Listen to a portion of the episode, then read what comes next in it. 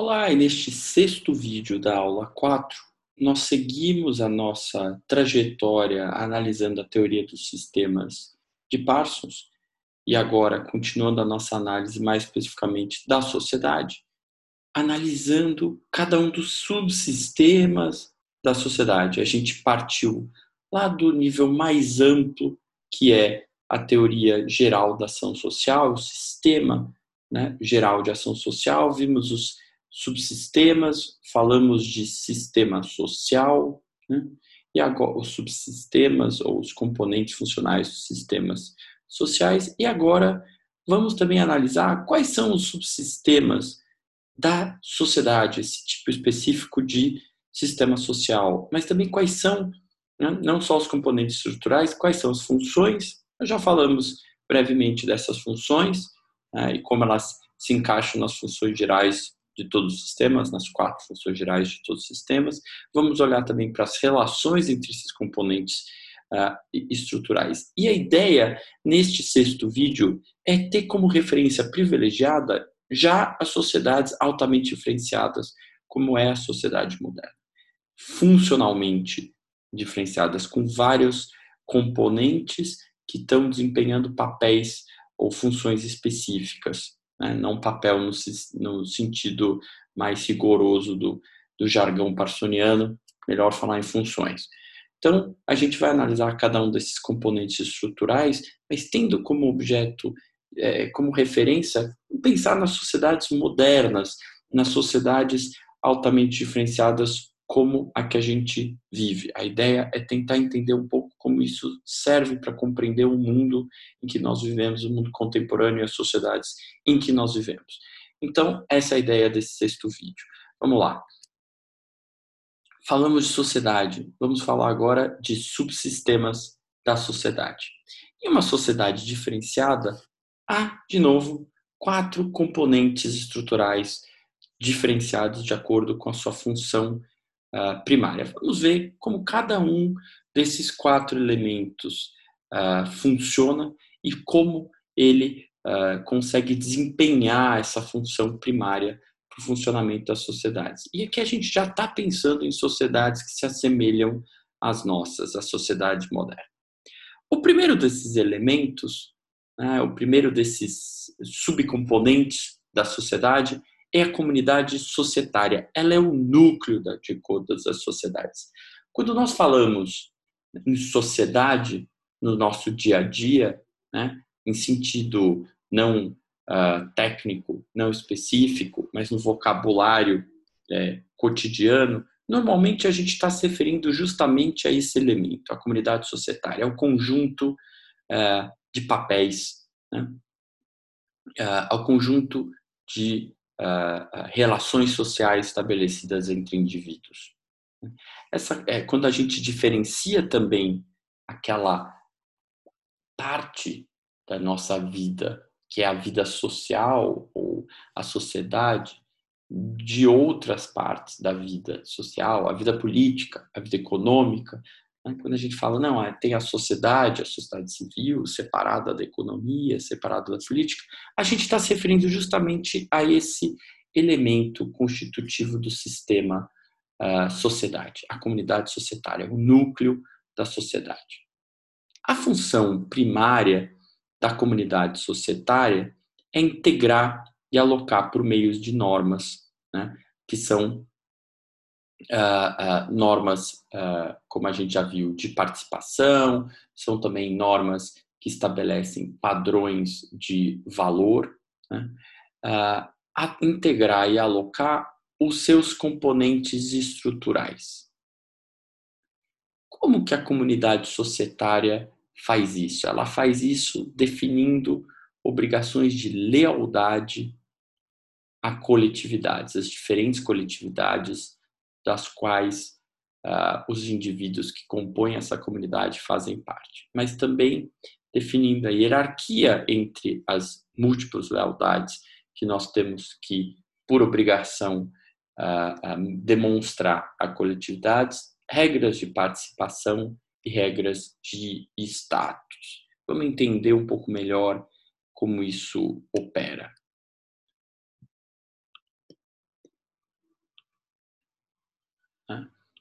Nós temos é, que lembrar que, dentre os sistemas da ação social, o sistema social é o sistema com a função integradora.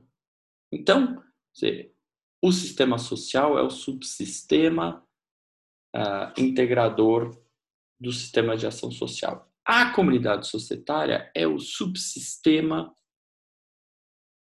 desse sistema social que opera essa integração. Se a gente quiser entender como o sistema social promove a integração para a ação social, a gente precisa entender, então, o funcionamento justamente desse elemento específico das.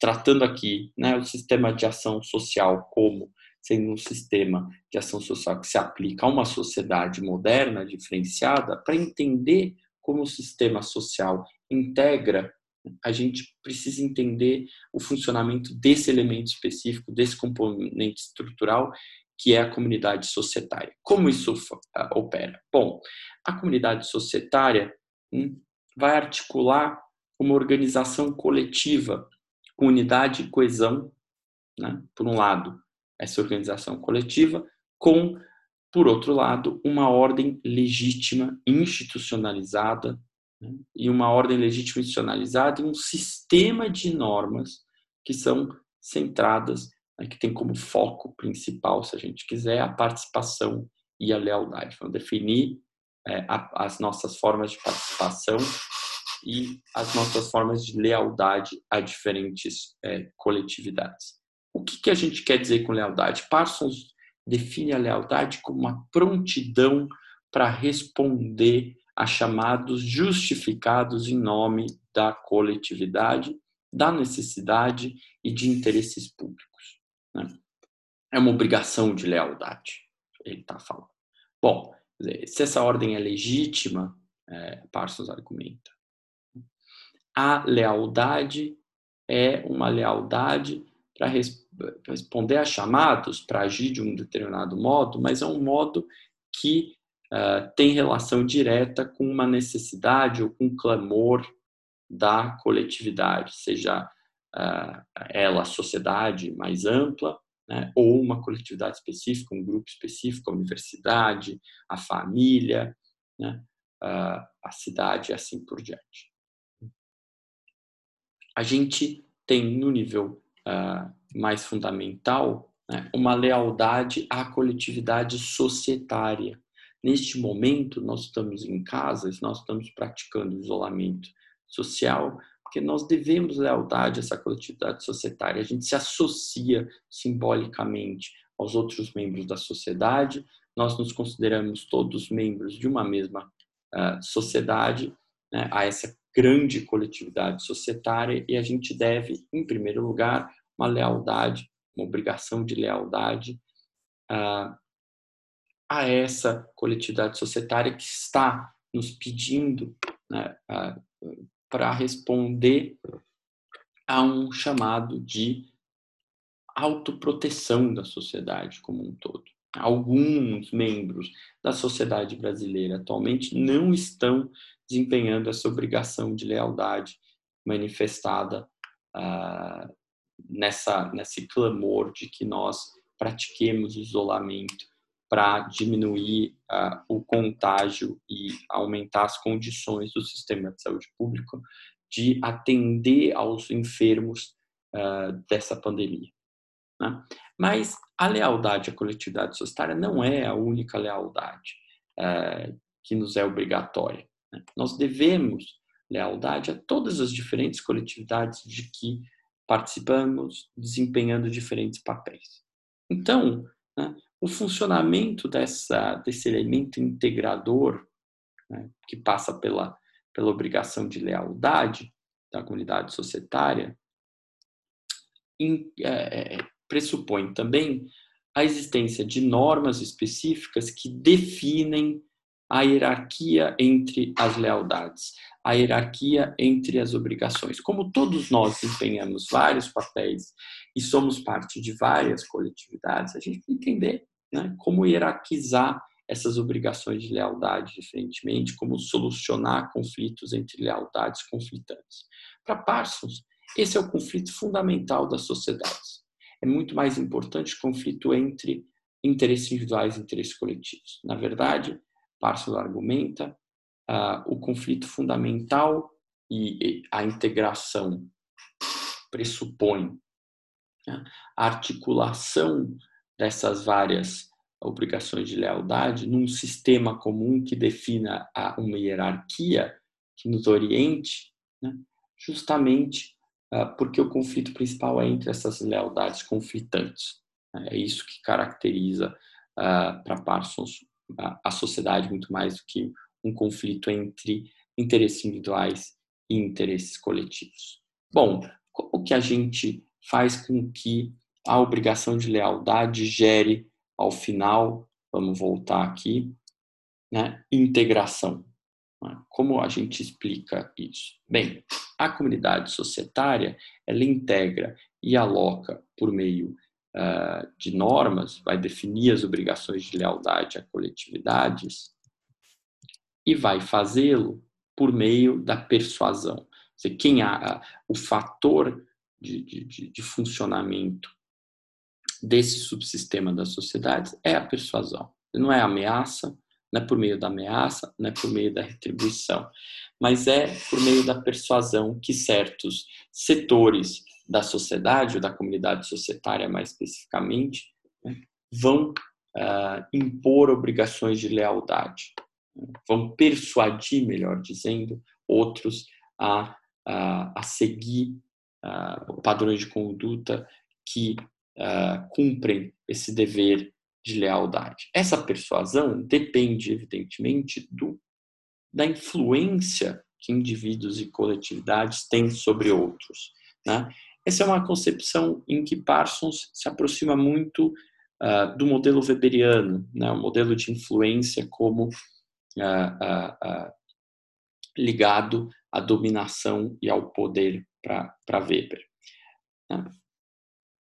Como isso opera? Parsons vai argumentar que as coletividades impõem sanções na defesa de interesses legítimos por meio da persuasão.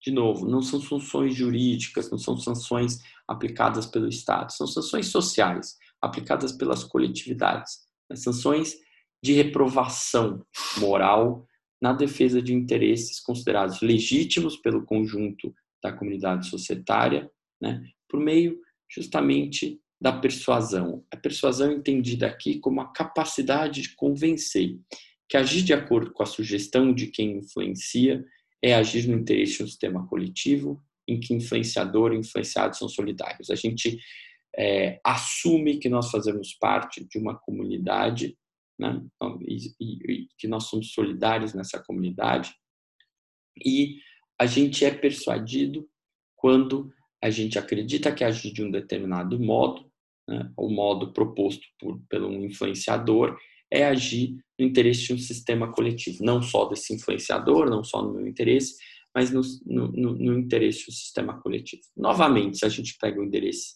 o, o exemplo do uh, isolamento ou distanciamento social, existe um esforço muito grande de convencimento e persuasão de que né, o, o, o, nós devemos um dever de lealdade, nós devemos uma obrigação, perdão, de lealdade à sociedade nesse momento e que é do interesse do sistema coletivo e não só daqueles que estão propondo essas medidas, que nós deixemos de sair às ruas, nós deixemos de uh, ir trabalhar ou nós deixemos de ter aulas presenciais, por exemplo.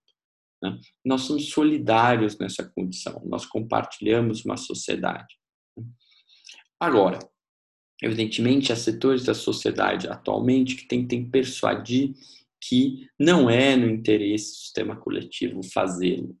Né? Há essa disputa social atualmente e vão tentar mobilizar a, a sua influência para persuadir as pessoas a voltarem às suas, a voltar ao trabalho.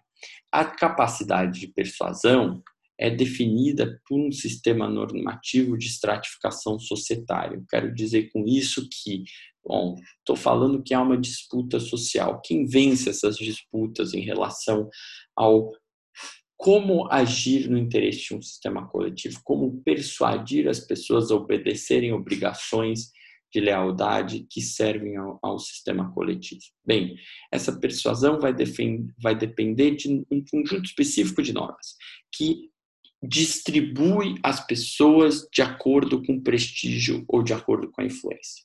Né? Para Parsons, a estratificação social é formada como um sistema de distribuição de prestígio ou influência, e injustamente em relação à capacidade que cada ator vai ter, ou cada coletividade vai ter, nesse sistema de estratificação societária, para persuadir outros. Né? Essa influência é medida como a capacidade de provocar decisões desejadas por parte de outras unidades sociais por meio da persuasão. Né? Então, é, a estratificação social, né? Dizer, a, a, estrutura, né? a segmentação da sociedade em diferentes estatutos de extrato de, ou diferentes estratos vai ser definida por Parsons pela capacidade de exercer influência e persuadir, convencer os outros atores a agir de acordo com a sugestão uh, de quem influencia e uh, agir no interesse do sistema coletivo. Essas normas de estratificação, que definem uma escala de prestígio e influência, elas precisam, por sua vez, ser coordenadas com status de participação. Quer dizer, é, elas precisam ser coordenadas com norma, outras normas que definem quem participa e quem não participa da coletividade. Não adianta a gente estratificar os membros de uma coletividade, definir os diferentes uh, estratos, os diferentes status, se a gente não definir quem participa quem não participa. Então, no caso da estratificação de uma sociedade tida como nacional, a gente precisa é, coordenar essas normas de estratificação com o status de participação nessa sociedade nacional. Né? De novo, pensando, estou pensando aqui nas regras de cidadania como critério fundamental de inclusão no Estado-nação moderno. Sempre estou falando dessas funções, desses elementos da sociedade, tendo como referência a sociedade moderna. Né? E também essas normas de estratificação precisam ser coordenadas com a, diferenciação entre funções e papéis. Né? Então, no interior das coletividades, a gente pode estabelecer e da sociedade como um todo, estratos diferentes de acordo com uh, a capacidade de exercer influência, o prestígio das pessoas, mas a gente também precisa equacionar isso com diferentes funções e papéis uh, no interior uh, de uma sociedade. Bem, o segundo elemento constitutivo das sociedades, né, um componente funcional, estrutural, é a manutenção de padrão. Né? ela ao mesmo tempo que dá nome a esse componente estrutural, já indica qual é a função primária. Né? A função primária da manutenção de padrão é manter o padrão societal, manter o equilíbrio societal. E aí é, a gente pode explicar isso melhor entendendo a manutenção de padrão como a legitimação cultural é, da ordem normativa que sustenta essas obrigações de lealdade da comunidade societária. Né? Pois bem, é, para manter o padrão, para legitimar culturalmente a ordem normativa que sustenta as obrigações de lealdade uh, da comunidade societária, né, a manutenção de padrão vai se valer dos elementos do sistema cultural que denominamos moral, vai se valer de elementos morais. Aqui não são, não é mais a influência para promover a lealdade, mas é a moral. Né? E esses elementos do sistema cultural que denominamos moral são aqueles elementos dentre o universo de componentes do sistema cultural que têm função avaliativa, que permitem né, é, concretizar as normas e os valores nelas institucionalizados numa situação social de interação. Numa, social, numa situação social de interação, nós vamos recorrer a esses uh, elementos do sistema cultural, os padrões morais, para uh, compreender padrões morais que são institucionalizados para compreender e avaliar, né, sobretudo, uma determinada situação, para uh, definir cursos de ação né, e definir, se a gente quiser, também quais são os deveres de lealdade mais importantes, as obrigações de lealdade mais importantes uh, na nossa uh, a, a, considerar na nossa ação, no nosso curso de ação. Né? Uh, são elementos que fazem cumprir obrigações de lealdade, independentemente de considerações de vantagem, né? fazem apelos à honra e à consciência das pessoas. É por isso que esses padrões valorativos são frequentemente chamados de moral, porque é o cumprir uma moral é de fato agir com, em cumprimento dessas obrigações de lealdade. Descumpri-las né, vai gerar reprovações igualmente morais, a desonra, né, ou, ou até crises, as famosas crises de consciência. Então, é, a, o, o, a, a função de manutenção de padrão atua por meio de compromissos amplos, gerais de valor na sociedade que vão determinar quais são os padrões morais adequados para determinadas situações, para determinados papéis dentro de determinadas coletividades. São compromissos sobre expectativas recíprocas apropriadas para a consecução dos objetivos comuns. Né? São compromissos sobre papéis uh, que são adequados para a consecução dos objetivos comuns, mas aqui a gente está pondo ênfase né, no elemento moral ou valorativo. São compromissos também que se estabelecem com uma associação que é valorizada. O que, que eu quero dizer com isso? Parsons define a associação valorizada como toda a coletividade né, que é reconhecida como importante porque com ela compartilhamos um destino comum. É, essa é uma forma diferente do que outros sociólogos chamam de solidariedade. São compromissos uh, que geram né, né, um reconhecimento de um destino comum ou uh, uma solidariedade entre os participantes. Se a gente pensar aí esses compromissos de valor, eles são compromissos de valor gerais com essa coletividade com a qual nós reconhecemos compartilhar um destino comum.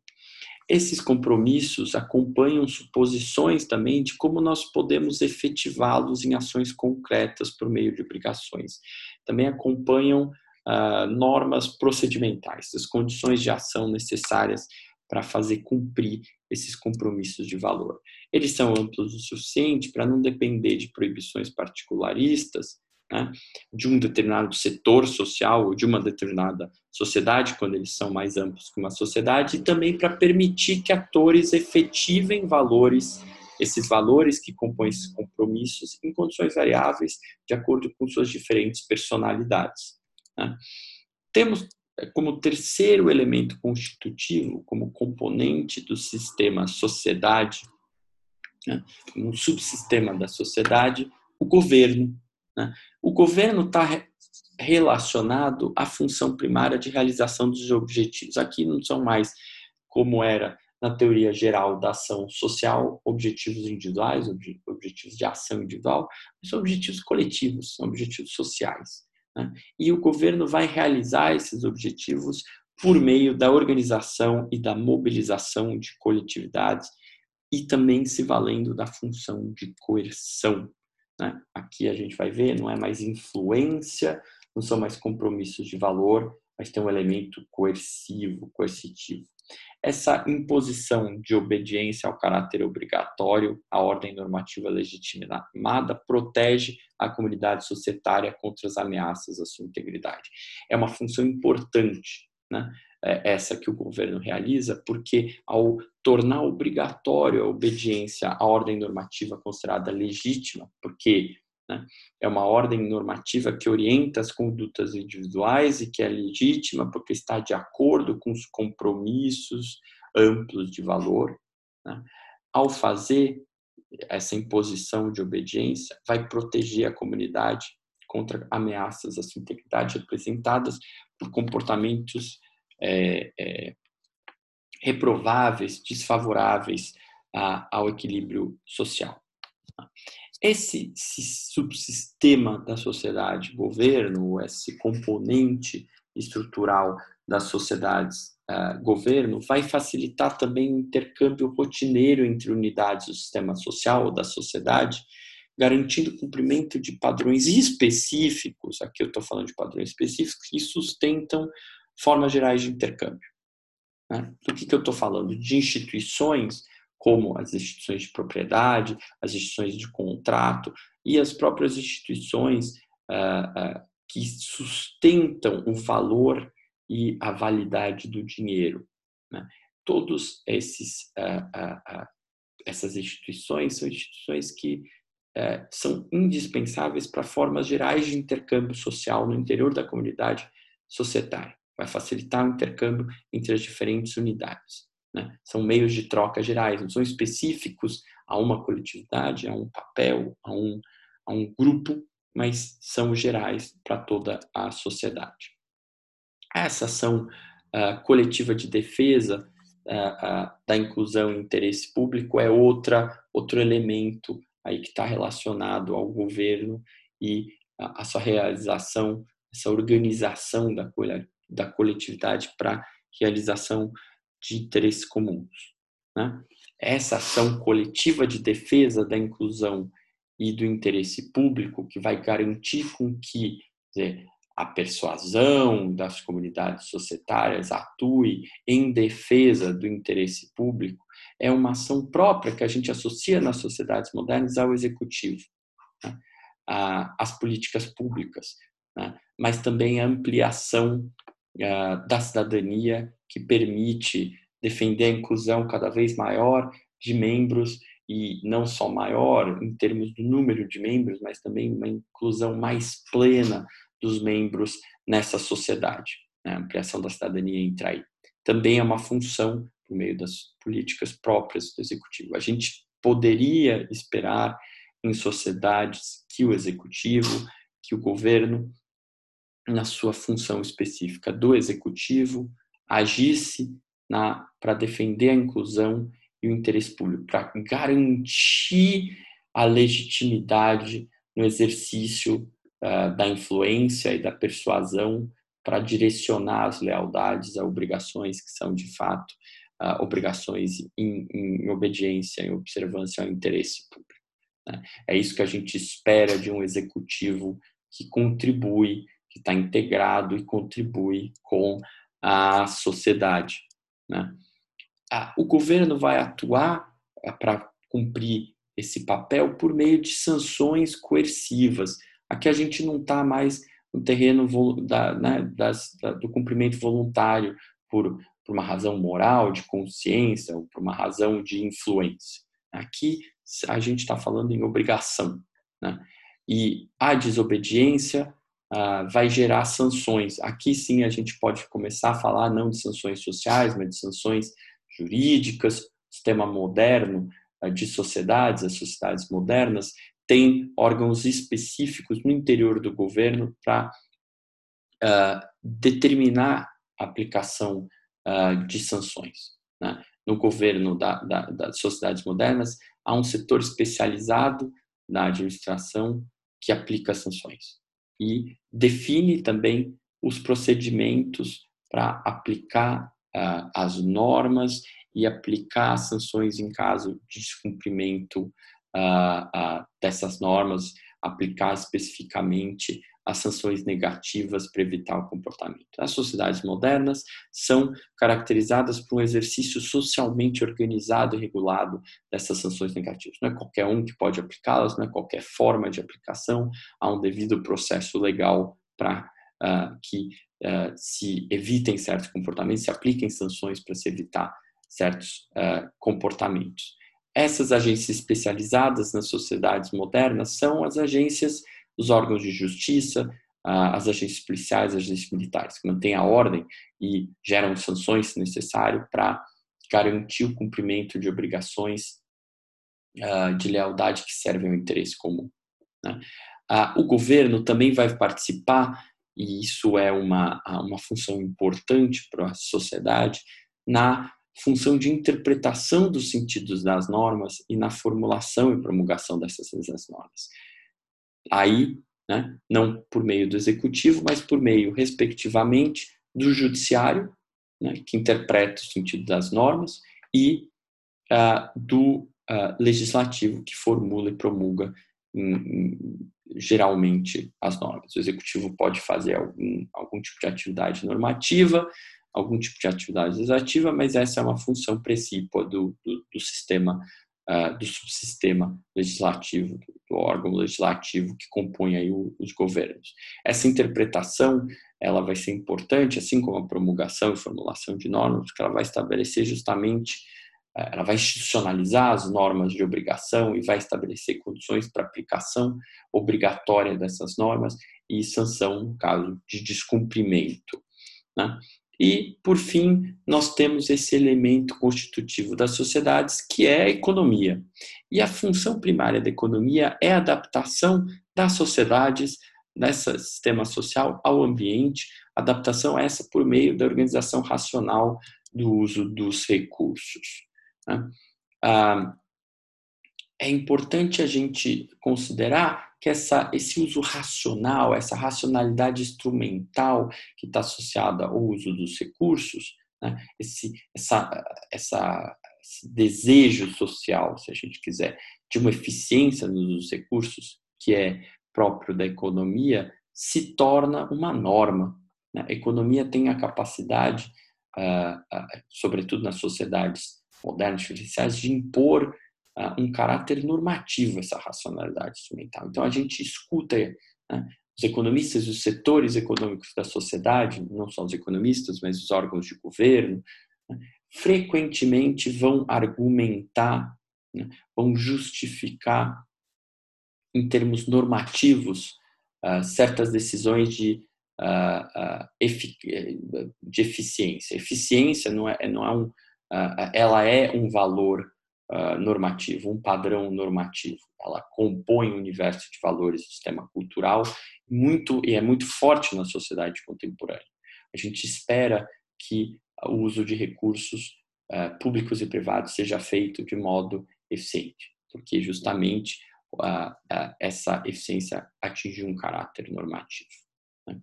É interessante pensar que nas sociedades modernas a economia, esse, é, essa forma de se adaptar ao ambiente usando né, e organizando do modo mais eficiente possível os recursos disponíveis, ela passa por uma crescente burocratização né, por uma crescente organização burocrática das atividades necessárias na sociedade para uh, uh, para utilizar de modo eficiente esses recursos. Esse é um modelo de organização que tem origem histórica, Parsons mostra, e para isso vai voltar a Weber, no Estado. Né? Quem primeiro se organiza assim é o Estado, são as organizações religiosas, depois o Estado. Depois do Estado, né, é a produção, é o trabalho que vai se organizar de forma cada vez mais burocrática e, por fim, essa organização burocrática chega também às firmas. Então, a própria propriedade das empresas, ela é burocratizada e organizada. As empresas deixam de ser majoritariamente empresas controladas por famílias, empresas familiares, e se tornam organizações muito mais complexas, é isso que ele está dizendo. Então, ah, para realizar essa função de adaptação, a sociedade moderna se burocratiza. Né? Lembrando que esse é um trabalho sociológico realizado uh, nos anos 1960, nos anos 1970, né? Uh, e certamente essa era uma característica muito forte desse período. A gente vê que a partir dos anos 1970 mesmo, né, as organizações vão se eh, vão tomando, vão assumindo outras propriedades, outras características, buscando né, assumir inclusive um discurso, né, uma forma discursiva em torno da desburocratização, mas essa é uma sociologia de meados do século XX, em que a sociedade era fortemente caracterizada justamente pela, uh, pela organização burocrática. Né? É, a adaptação a, a, ao ambiente para a utilização eficiente dos recursos é atingida. A economia consegue isso por meio de papéis diferenciados, por meio da diferenciação de papéis no interior da sociedade. Né? Posto de outro jeito, por meio da divisão social do trabalho, se a gente quiser, por meio da divisão social da produção. E cada vez mais né, na sociedade moderna, também por meio da regulamentação, por meio de normas, caráter normativo do trabalho da produção da troca, da troca mercantil. A gente uma regulamentação crescente ao longo dos últimos séculos uh, do trabalho, que vai se tornar um, uh, um, um objeto disponível no mercado, né, existe um mercado de trabalho, mas também regulamentação das condições de produção, condições de segurança, uh, padrões de qualidade e regulamentação também das condições de troca. Isso tudo para que ninguém, nenhum setor específico, nenhum ator específico utilize os recursos de modo que não é, é, o mais eficiente possível e que não atende aos interesses é, comuns. Né? Dizer, uma sociedade funcional, equilibrada, estável, ela pressupõe essa regulamentação. Momentos de desestabilização como os que nós vivemos vão levar também a, um momento, a uma desestabilização dessa regulamentação, né? ou um reforço dessa regulamentação. Se a gente pensa na corrida aos supermercados nas últimas semanas, não só no Brasil, mas no mundo todo, isso levou, em muitos casos, a um reforço da regulamentação das, ah, das formas de troca e de consumo, até com a limitação, em alguns casos, do número de objetos que podem ser adquiridos, com a, a, a ação estatal para centralizar os recursos. Existe uma discussão uh, em, em andamento sobre uh, o, o, uso do, de ventiladores né, pelo, pela, pelo Ministério da Saúde uh, e o uso centralizado, distribuição centralizada desses ventiladores tão importantes em meio a, a, essa pandemia, em meio a essa doença. Bem, é, a gente precisa pensar que a economia, como subsistema da sociedade, também vai atuar por meio do desenvolvimento de instituições específicas. Eu já tinha adiantado isso instituições como a propriedade, como o contrato, instituições como o mercado. O mercado é uma instituição, tem regras próprias, é, pressupõe internalização de padrões de comportamento, de papéis, de expectativas recíprocas. Pois bem, a economia como subsistema, como componente estrutural das sociedades também atua né? não só por meio de papéis diferenciados, mas também por meio do desenvolvimento de instituições específicas que vão proteger, se a gente quiser, vão regulamentar a, a troca, a produção, né, a propriedade. É, e também por meio de uh, meios generalizados é, de intercâmbio societário dos recursos, uh, meios generalizados de intercâmbio que pressupõem né, ser os meios mais eficientes de troca. Então, estou uh, pensando aqui nos mercados, né, na instituição dos mercados como um meio de intercâmbio dos bens e no dinheiro como esse meio generalizado de troca que, novamente, como eu argumentava antes, e como fez Parsons, não é limitado a um grupo, a uma coletividade, mas vale para toda uma sociedade. E né, o governo, lembremos, precisa garantir institucionalmente né, essa validade. Então, economia e governo estão tão profundamente é, articulados. Né? A gente precisa entender que esses subsistemas não são uh, subsistemas uh, apenas diferenciados, mas eles também estão articulados entre si. Né? Ainda uh, com relação às sociedades modernas, que tem sido objeto de referência deste sexto vídeo, vale a pena passar muito rapidamente né, por três modos de integração em sociedades mais diferenciadas, em sociedades modernas, que Parsons, eh, de que Parsons trata nesse segundo capítulo dos sistemas das sociedades modernas. Não vou eh, tratar disso em detalhes, vocês têm os slides, mas vale pensar que uh, o governo ele vai se especializando, um dos modos de integração vai ser a agência especializada do Estado, e aqui né, o Estado assume no jargão parsoniano esse termo governo, que é esse é o subsistema da sociedade uh, de referência que, que opera, né? ele não fala em Estado, ele fala em governo, uh, e dentro do governo, né, um, um, uma agência especializada, o sistema jurídico, na verdade, eu não estou falando aqui de agência no sentido de uma instituição formal específica, o sistema jurídico ele tá ele se dissolve, né? Ele se uh, uh, ele é partilhado, né? o seu funcionamento por um conjunto né, de agências estatais, mas ele conforma pela sua lógica operacional, no sentido parsoniano, um, um, um sistema. Né? Então, esse sistema jurídico que vale tanto para a produção de normas, para a definição de como se produzem normas, para definição por meio do elemento constitucional de para quem valem as normas, as obrigações de lealdade, como valem, quais são os status e obrigações de lealdade, né? mas também quais são as normas para produzir outras normas, as normas sobre o processo legislativo, né?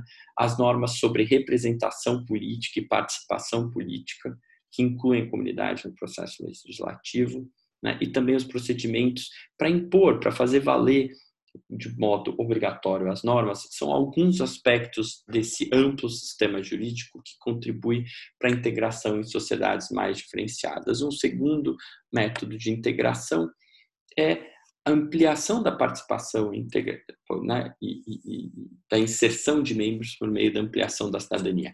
Essa é uma função primordial da comunidade societária, como eu já disse, a inclusão é o problema fundamental da comunidade societária, e por meio da ampliação da cidadania em sucessivas ondas, vocês vão se lembrar de T.H. Marshall, uma leitura comum para vocês nas aulas de política, como esse processo de cidadania se deu, eh, foi ampliado historicamente dos direitos civis aos direitos políticos e finalmente aos direitos sociais, e por meio dessa ampliação uh, da cidadania também se estende essa ideia de associação valorizada, dizer, deixa de ser o parentesco, a linhagem, a etnia, para se tornar né, a, a associação mais valorizada, aquela que tem primazia sobre a, a, os deveres, as obrigações de lealdade à sociedade nacional, o Estado-nação, a nação.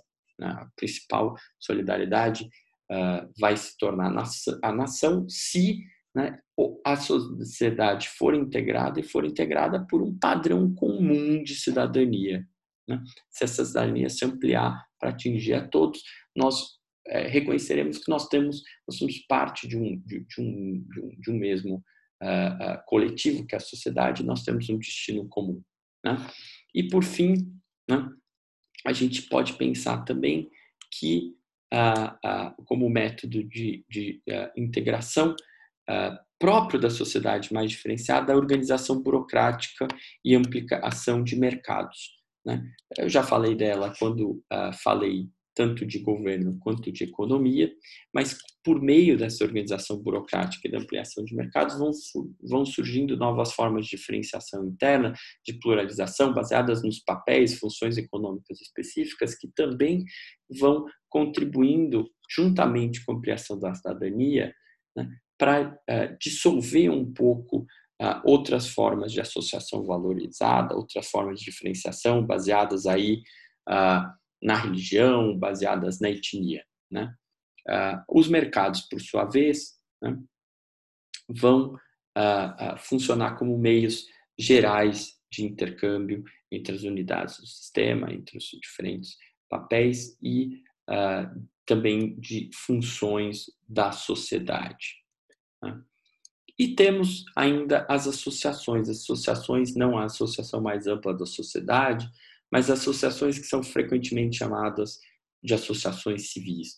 Né? O associativismo é um elemento fundamental de integração das sociedades que vinha sendo explorado desde Tocqueville. Né? E vai ser muito importante para a sociedade americana. A sociedade americana e vários sociólogos americanos debruçaram-se sobre a importância né, do associativismo e da existência de múltiplas associações em vários setores da sociedade, né, baseadas nessa associação mais ampla que é a comunidade societária, baseada em interesses comuns, em causas, né, ah, de diferentes naturezas, na verdade, né, a importância que essas associações, ah, cuja adesão, cuja participação é voluntária, ao contrário da comunidade societária, ao contrário da sociedade, nós entramos nessas associações porque uh, nós queremos, é fruto de um livre-arbítrio, né, a menos que essas associações ele, é, restringam o acesso a, a, a certos membros. Né? Mas se nós tivermos as condições necessárias, os interesses, as causas, as identidades que definem o status de participação nas associações, no geral, é fruto, né, essas, a associação a elas é feita de modo voluntário. As associações vão ter uma grande a relevância na sociologia parsoniana, com especial referência em relação a,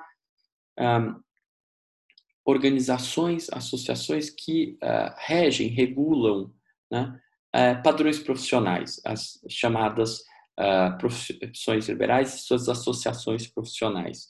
Isso vai ocupar Parsons durante muito tempo. Parsons tem um grande interesse de compreender a, a orientação normativa que acontece a partir de códigos de conduta e códigos uh, de conduta especificamente mantidos por padrões profissionais uh, de competência e integridade, né? Uh, que compõem esses códigos profissionais institucionalizados mais amplos e vão definir as expectativas de papéis. O caso principal analisado ao longo da carreira de Parsons é o caso dos médicos. É uma profissão liberal que tem uma associação profissional própria, tem em todos os países uh, essa é uma profissão extremamente regulamentada, extremamente regulada, o acesso é regulado de, de, por, por, certas uh, normas, já vamos falar um pouco melhor disso com um exemplo prático, e que tem um código profissional institucionalizado que determina regras de competência e integridade. Nós estamos vivendo um momento em que esse código uh, ele está sendo uh, discutido, mas mais do que isso, ele está sendo uh, objeto de aprovação ou de confirmação por parte da sociedade, quando as pessoas decidem ir às janelas e aplaudir os profissionais da saúde pelo papel que estão tendo uh, no tratamento dos doentes, eles estão uh, reafirmando essa visão uh, de competência e integridade que marca esses profissionais de saúde, médicos, enfermeiros e outros. Né? É, então, a gente mostra com esse exemplo como a sociedade compartilha né? o respeito por esse código profissional e acredita de fato que uh, uh, numa, uh, numa situação como a nossa, pode contar com essa competência e com essa integridade dos profissionais da saúde. Então, a associação tem uma função de integração, porque ela também vai organizar expectativas em relativas a papéis. Né? E com isso a gente termina esse sexto uh, vídeo em que nós exploramos uh, as sociedades, uh, perdão, os subsistemas da sociedade e algumas formas de integração das sociedades modernas. Falta apenas então nesse no nosso último vídeo explorar as formas de evolução dos sistemas sociais, das sociedades mais especificamente, e analisar um exemplo de teoria funcionalista, um exemplo de aplicação da teoria funcionalista contemporâneo, que justamente vai dizer respeito aos médicos. É, e a gente vai fazer isso no próximo, no sétimo vídeo da aula uh, ah, 7.